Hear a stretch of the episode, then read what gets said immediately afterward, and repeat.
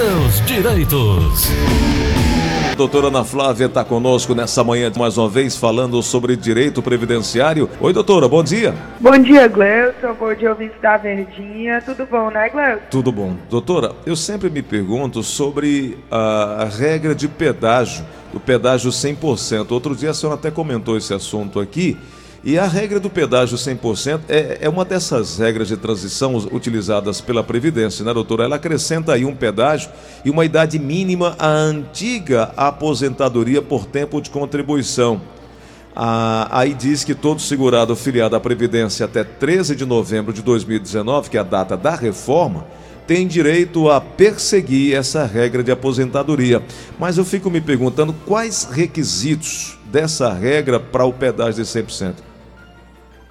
Gleuton, muito interessante trazer esse assunto aqui para os ouvintes, porque a regra do pedágio de 100%, hoje em dia, diante das reformas da Previdência, da reforma do cálculo do, da concessão do benefício, a do pedágio de 100% é a que ficou mais vantajosa, porque o cálculo dela é 100% do salário de contribuição, certo? Uhum. Diferentemente dos outros casos, das, das outras regras de transição, que é aquele cálculo de 60%, mais 1% a cada ano que passe dos 15 anos para a mulher, dos 20 anos para o homem, né? Sei. Mas então, o que, que, que precisa, doutora, para alcançar esse direito, hein? Pronto, Gleuton. Para alcançar o direito, é, a mulher tem que ter 57 anos, o homem 60 e os 30 anos de contribuição e 30, 30 anos de contribuição para a mulher e 35 anos para o homem. Agora, por que, que é o pedágio de 100%? Porque é, o do, é 100% do que faltava para essa mulher ou para esse homem completar o tempo de contribuição. Digamos que uma mulher, quando veio a reforma da Previdência, em 13 de novembro de 2019, tinha 32 anos de idade. Ou seja, faltavam três anos para. Ou, oh, um homem, desculpa. Tinha 32 anos de idade, ou seja, faltavam três anos para ele completar os 35. Uhum. Então, esses três anos vai ter um pedágio de 100%. Em vez de ele ter que trabalhar ou contribuir por mais três anos, ele vai ter que fazer isso por seis anos. Dobrou. O dobro. É o tal do pedágio de 100%. Mas isso vai garantir a ele uma integralidade no salário de benefício. Vai ser calculado, a partir de julho de 94, a média salarial, e dessa média salarial ele vai ter direito a receber 100%, e não aquela regra de 60%. E sem, inclusive, a incidência do fator previdenciário. Gleison. 100% dos três anos que faltavam, dando o resultado aí de três anos a mais de contribuição, é isso? Isso, é o pedágio. Uhum. Porque quando a gente escuta falar de pedágio, pensa que tem que pagar mais, né? Uhum. Mas esse pagamento a mais é em tempo, é em tempo de contribuição. Então é uma opção mais vantajosa, né? É uma opção mais vantajosa. Por mais que, em alguns casos, Gleuton, significa que a pessoa vai ter que passar mais tempo trabalhando, né? Entendi. Porque existem, inclusive, é, outro assunto muito interessante de falar, né? As outras regras de transição. Porque existe o pedágio de 50%. Hum. Para quem tinha menos de dois anos para aposentadoria antes da reforma. Então, digamos que uma mulher tivesse 28 anos de contribuição antes de novembro de 2019. Para os 30 anos, faltavam dois. Pela regra do pedágio de 50%, ela precisaria trabalhar três anos, né? Que é dois que faltava, mais um do pedágio de 50%. Uhum. Sendo que a regra que se aplicaria a ela é a dos 60% mais 1% a cada ano que passa dos 15 anos. É bem complexo, né, Gleuton? É Às vezes complexo, as é. pessoas ficam até com dificuldade de entender. É, dá um Essa mesma mulher, se trabalhar dois anos a mais em vez de só um ano, ela sai desse, dessa regra dos 60% e vai para 100%. Uhum. Então é uma mudança significativa para quem recebe o valor maior do que o salário mínimo. Agora, não do... tem tanta perda como teria se fosse o cálculo dos 60%. Agora, doutora, eh, essa regra do pedágio de 100% eh, garante também 100% da média de todos os salários de contribuição a partir de julho de 94, não é isso? Exato, que é quando veio o plano real, né? Isso. Todas as contribuições são a partir de julho de 94. As que contam, né? Uhum. Em, em termos pecuniários. E aí não incide também o fator previdenciário, né, doutora? Exato, não há incidência do fator previdenciário. Por isso que às vezes, assim, se o segurado que está procurando a aposentadoria tem um emprego fixo e tem a condição de continuar trabalhando por um período a mais, seria realmente por conta dessa reforma e todas essas regras de transição, mais do que nunca, as pessoas hoje em dia precisam de auxílio, sabe, Gleuton, para saber qual a melhor opção, porque é muita mudança de valor entre um tipo de regra de transição e outra. Bom, doutora Ana Flávia está aí ou é a ligação? Tá aí, eu estou né? aqui. Tá. Doutora, eu estava também dando uma olhada aqui é, que o Senado aprovou em 2019 é, a reforma da Previdência, né, o que provavelmente é, está é, ainda gera uma certa confusão na, na, na cabeça de muita gente sobre o, o tipo, as formas, os regimes. Tem, porque assim, tem a, o benefício da pré-reforma, tem as regras de transição. De transição. Tem, e os tem o que vai valer pós-reforma. E, e, o pós-reforma, né? E aí, como a senhora e falou... E o pós-reforma, Gleuton, não é o que acontece depois do dia 13 de novembro de 2019, porque isso ainda pode gerar essa dúvida, né?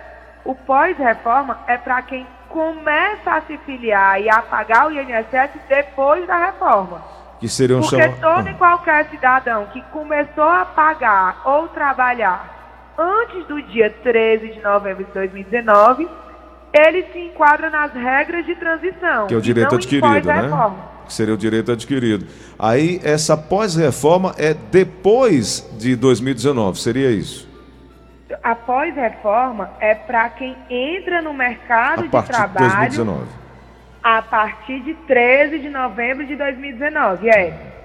É quem está antes de quem entrou antes de 13 de, dois, de novembro de 2019, que não tinham direito adquirido às regras da pré-reforma, vai se enquadrar nessas regras de transição, que tem a aposentadoria por pontos, a idade mínima progressiva, o pedágio de 50%, o pedágio de 100%, a diferença para a aposentadoria especial então, é, vai passar um bom tempo valendo as regras de transição antes de se falar realmente em aposentadoria pós-reforma. Entendi.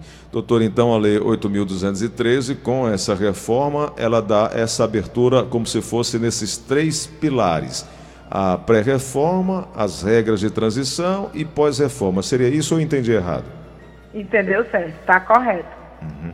Doutora, algo que a senhora ah, considera importante para que a gente possa falar um pouco mais é, nesses três pontos, por exemplo, assim, de uma, uma, forma bem rápida, o que seria direito adquirido em matéria previdenciária, só para acalmar quem está em casa? Será que eu vou perder meu direito? Será que eu vou, é, com essa reforma, eu, eu vou deixar de receber? É, porque o direito adquirido ela garante, né, doutora, é, é, que você não vai ser prejudicado por qualquer coisa que venha acontecer se você já teve o seu direito adquirido anteriormente, né? Exato, Gleuton. Existe ainda, na, em 2019, quando começou a se falar da reforma da Previdência, muitos foram segurados que correram atrás de se aposentar com medo realmente de perder o direito à aposentadoria. Mas, inclusive, hoje, Gleuton, dois anos depois, né, 2021, se um segurado já tinha adquirido todos, já tinha preenchido todos os requisitos para algum tipo de aposentadoria antes da reforma da Previdência, tem o direito adquirido a escolher ainda, Gleuson. Ele pode escolher se ele quer que seja aplicado a ele as regras pré-reforma ou alguma regra de transição que seja mais benéfica, se for o caso, entendeu? Entendi. Então ainda tem essa possibilidade. Ele pode se ele tinha o direito adquirido, se ele já tinha completado todos os requisitos antes de 13 de novembro de 2019, ele pode ter aquela regra anterior à reforma da Previdência aplicada ao seu caso. Perfeito. Porque, Gleudson, no, no direito previdenciário, o que vale é a regra vigente no momento que você adquire o direito. Perfeito. No caso da pensão por morte, a lei que vai valer é a lei da data do óbito. No caso do salário maternidade, a lei que vai valer é a lei da data do nascimento. Então, a data do evento é que rege a lei que vai ser aplicada ao caso. Então, uma aposentadoria por idade. Se a pessoa, se a mulher já tinha completado 60 anos antes da reforma da Previdência, ela não tem que se preocupar se já tem 61, que é o que exige hoje em 2021, entendeu? Porque ela tinha o direito adquirido. Porque ela completou a idade na lei anterior. Então, o fato gerador é que disciplina qual a lei será aplicada ao caso. Perfeito, claríssimo. Muito bom, doutora, muito bem. Podemos abrir espaço aqui para as perguntas? Com certeza, Gleu. O Eduardo da Parquelândia, ele disse que já completou 65 anos de idade em julho agora e já tem 12 anos de contribuição com um teto máximo. O total de contribuição já são 22 anos. Ele quer saber, está na hora de se aposentar? Já posso me aposentar, doutora? Pronto. Se ele já tem 22 anos de contribuição, ele pode se aposentar, porque para a aposentadoria por idade é exigido 15 anos de contribuição. E ele está com a certo? idade, né? 65 Agora, então. ele, ele informa que ele teve 12 anos no teto máximo, Isso. dos 22, Isso, né? isso. É, é, eu, eu não, não tem como dizer para ele, no entanto, que o benefício dele será no teto máximo. Até porque ele vai entrar naquela regra dos 60%, né? Então vai, ter uma perda, sim, salarial no caso dele. Ele frisou bem essa questão de pagar no teto, né, Gleuton? Na Mas o expectativa, né? benefício dele muito provavelmente vai ser bem inferior ao teto. Doutora, tem jeito de saber isso ou só na hora mesmo da solicitação da aposentadoria e o deferimento Na verdade, Gleudson, é, nós advogados, né, a defensoria, é, nós temos programas que fazem esses cálculos e que realmente faz uma projeção de quanto será, será o benefício que a pessoa deve esperar que seja concedido pelo INSS. Inclusive, isso é até muito importante, Gleudson, esse, esse levantamento que você fez, essa hipótese, porque uma vez que o segurado sabe o que esperar do INSS, quando ele receber a carta que vier um valor menor, ele já sabe que está errado e que ele vai ter que revisar aquele benefício.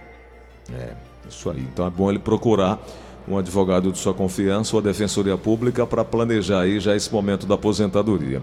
Bom, É, ah, Cleuton, ah, sabe por quê? Deixa eu até dar um exemplo. Uhum. É, eu atendi ontem uma colega sua de profissão, não vou dizer nome por, por sigilo. Tá. Mas por conta desse pedágio de 100% que eu falei contigo hoje no programa, no início do programa, Hum. ela esperando mais dois anos e um pouquinho, o salário dela sai de 3 mil para 5.500. Aí Então, por conta dessas regras de transição, mais do que nunca hoje em dia, a pessoa precisa de auxílio para calcular o valor do benefício e calcular o melhor benefício. Porque às vezes, assim, ela já teria direito a se aposentar hoje. Mas esperando mais um pouco, ela vai quase dobrar o salário dela, entendeu? sim. É. Então, é, o- as pessoas às vezes querem, vão, se aposentam, sem saber das hipóteses melhores que podem, podem vir no futuro muito próximo. E fica aquele conselho, se puder, nesse caso dela, é aguardar, ótimo, né, doutora? Eu Já vai garantir uma Exato. condição melhor. Agora, se não puder, aí tem que, eh, enfim, eh, dar É, o passo mas aí no caso desse ouvinte, né, Gleuton, seria realmente interessante ele, ele procurar auxílio, porque é, se ele tem 12 anos no teto, eu não sei como são as outras contribuições. Se as contribuições abaixo do teto dele são anteriores a 94, que não entra no cálculo, ou se é depois de 94, existe, será se existe a possibilidade de ele complementar e aumentar esse valor? Então, é, realmente, quando se trata de valores superiores ao salário mínimo, e por conta de tantas mudanças, é, é sempre é, indicado que a pessoa procure ajuda para calcular realmente. Quando você diz, existe a possibilidade de calcular, de saber o que esperar do INSS? Existe, tá? Inclusive, no aplicativo e no site do meu INSS, eles têm uma calculadora, Gleuton. É, eu não vou dizer que a calculadora do INSS está sempre correta. Mas se a pessoa quer ter só uma estimativa, ela pode utilizá-la. Perfeito. Bom, nosso ouvinte com final de telefone 7790 diz que tem 25 anos de contribuição previdenciária, 52 de idade e pergunta quanto tempo falta para solicitar a aposentadoria. Então, Gleuson, se ele tem 25 anos de contribuição, se esse tempo fosse todo especial, né, em atividade insalubre, ele já poderia pensar em uma aposentadoria. Como não, né? Caso não, né? Como não, não, porque eu não sei se é não. Mas caso não seja em atividade insalubre, né? Ou periculosa, é, ele, a aposentadoria por tempo de contribuição do homem requer 35 anos. Como ele só tem 25, ele ainda estaria faltando 10 anos para completar os 35. Com os pedágios, Gleuson, ele vai se aposentar por idade antes de adquirir o tempo de contribuição para algum tipo de aposentadoria. Então, 65 anos aí, eu creio. É por aí. Vamos aqui na linha da Verdinha. Alô, quem fala? Alô? Oi, quem é? Bom dia, tudo bom, Grace? Tudo bom. Quem está falando? Isso aqui é o Fernando Repouso de novo. Porque naquele dia eu falei com a doutora sobre o negócio dos 25% do INSS. Eu queria saber dela se precisa eu levar outro laudo com o atestado médico ou se é o que está lá quando eu me aposentei, se é o que volta que está lá. Não, não, seu Fernando. Toda vez que o senhor vai participar vai, vai, é, de uma perícia médica no INSS, o mais interessante é que o senhor sempre leve atestados tanto antigos como durante o período como recente, para comprovar que esse adicional de 25% vem sendo devido desde sempre. Então, o senhor vai levar o que o senhor já tinha, qualquer um outro que o senhor tenha pede nesse meio tempo e um atual. Perfeito.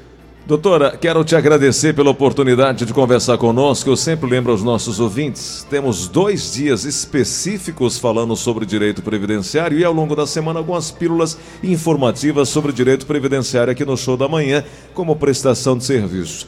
Às quartas e quintas-feiras, às nove e meia da manhã, a gente sempre bate esse papo no Tira Dúvidas e trazendo também informações e atualizações do direito previdenciário.